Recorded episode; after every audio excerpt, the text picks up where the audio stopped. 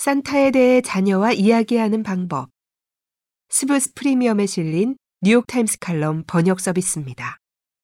심리학과 교수인 캔디스 밀스와 탈리아 골드슈타인의 글을 뉴스 페퍼민트가 번역했습니다.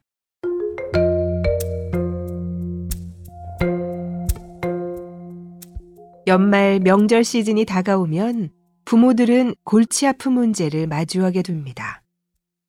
어린 자녀, 특히 산타의 존재에 대해 이제 막 의문을 품기 시작한 아이들에게 뭐라고 말하면 좋을까? 상상력을 자극하는 즐거운 전통은 어느 시점부터 해로운 거짓말이 되는 것일까? 아이가 어릴 때 산타클로스에 대한 믿음을 부추겼던 부모는 어떻게 자연스럽게 다음 단계로 넘어가야 할까? 발달 심리학자로서 우리는 이런 질문에 늘 관심이 있었습니다. 아동의 삶 속에서 상상놀이가 어떤 기능을 하는지, 또 부모는 여기서 어떤 역할을 할 수 있는지 등 더 큰 문제와 관련이 있기 때문이기도 합니다. 이번 달에 우리는 이 문제에 약간의 시사점을 갖는 연구 논문을 발표했습니다. 사람들이 명절 전통에 산타클로스를 포함할지 말지는 각 가정이 알아서 결정할 문제이므로 이에 대한 의견이 담긴 연구는 아닙니다.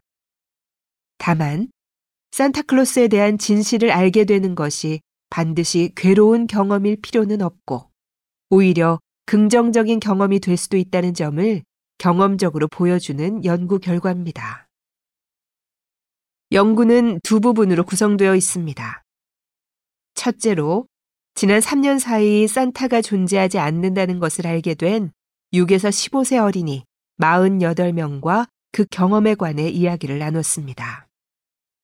두 번째 부분에서는 18에서 76세 성인 383명에게 산타를 둘러싼 어린 시절 기억에 관해 이야기를 나누고 산타가 가짜였다는 사실을 알게 됐을 때 기분이 어땠는지도 물었습니다.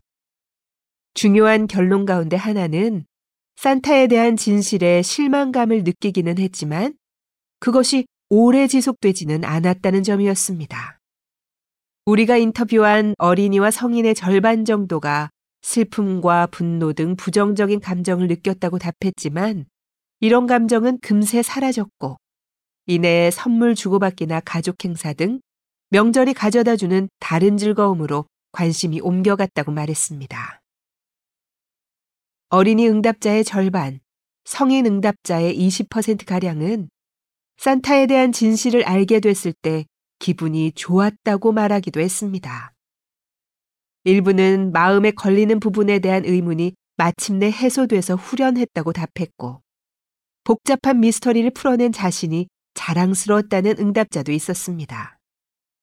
특히 산타의 진실을 스스로 알아차렸다고 생각한 경우에는 부정적인 기분이 덜했다는 점도 드러났습니다. 어떤 아이들은 논리적인 추론을 통해 산타가 가짜라는 사실을 알아챘습니다. 이를테면 하룻밤 사이에 썰매를 타고 수백만 가정에 집집이 선물을 배달하는 것이 물리적으로 불가능하다는 사실을 깨달은 겁니다. 산타클로스가 준 선물의 포장지를 부모님의 옷장에서 발견하는 등 관찰을 통해 진실을 알아낸 이들도 있었습니다. 이렇게 논리적인 추론이나 관찰을 통해 서서히 진실에 다가간 사람들은 친구나 나이 많은 형제 자매에게서 산타는 가짜라는 말을 직접 듣고 갑자기 진실을 알게 된 사람들에 비해 당시의 일을 덜 부정적으로 기억하고 있었습니다. 아이들이 산타에 대한 진실을 의연하게 받아들이도록 하는 확실한 방법을 제시할 근거는 다소 부족하지만 우리는 다음 세 가지 원칙을 제안하고자 합니다. 첫째, 나날이 커져가는 자녀의 독립심을 존중합시다. 아이가 나이가 많아질수록 산타에 대한 진실을 말하기는 점점 어려워집니다.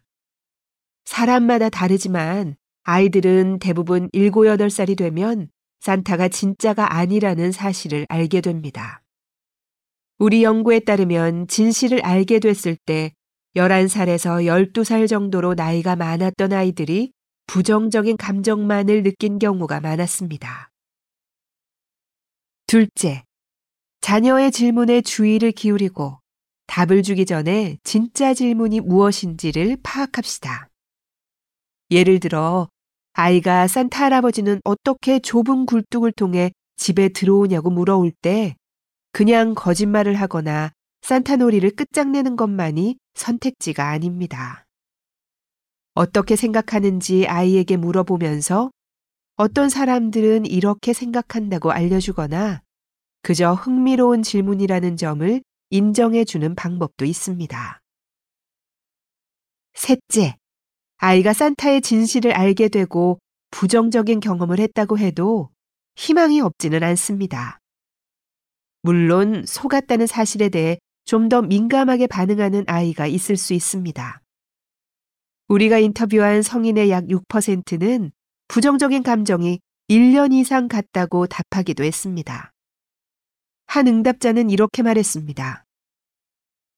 저는 부모님께 큰 배신감을 느꼈습니다. 어떻게 거짓말을 하면 안 된다고 가르치면서 몇 년 동안 제게 거짓말을 했는지 이해할 수가 없었어요.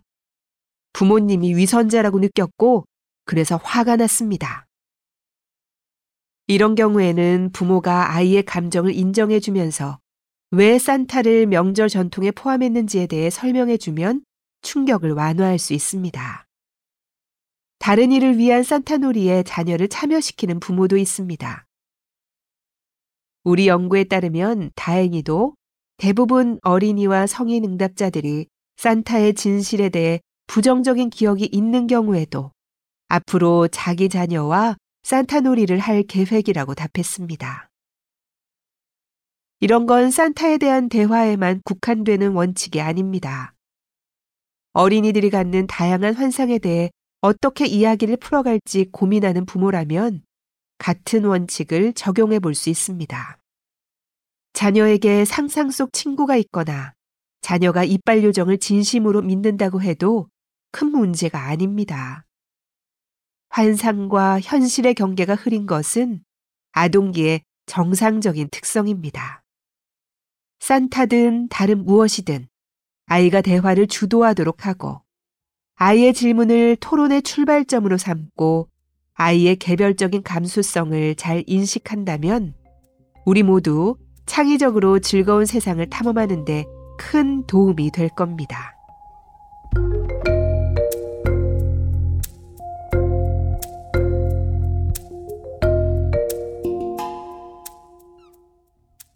여기까지 스포츠 프리미엄에 실린 뉴욕타임스 칼럼.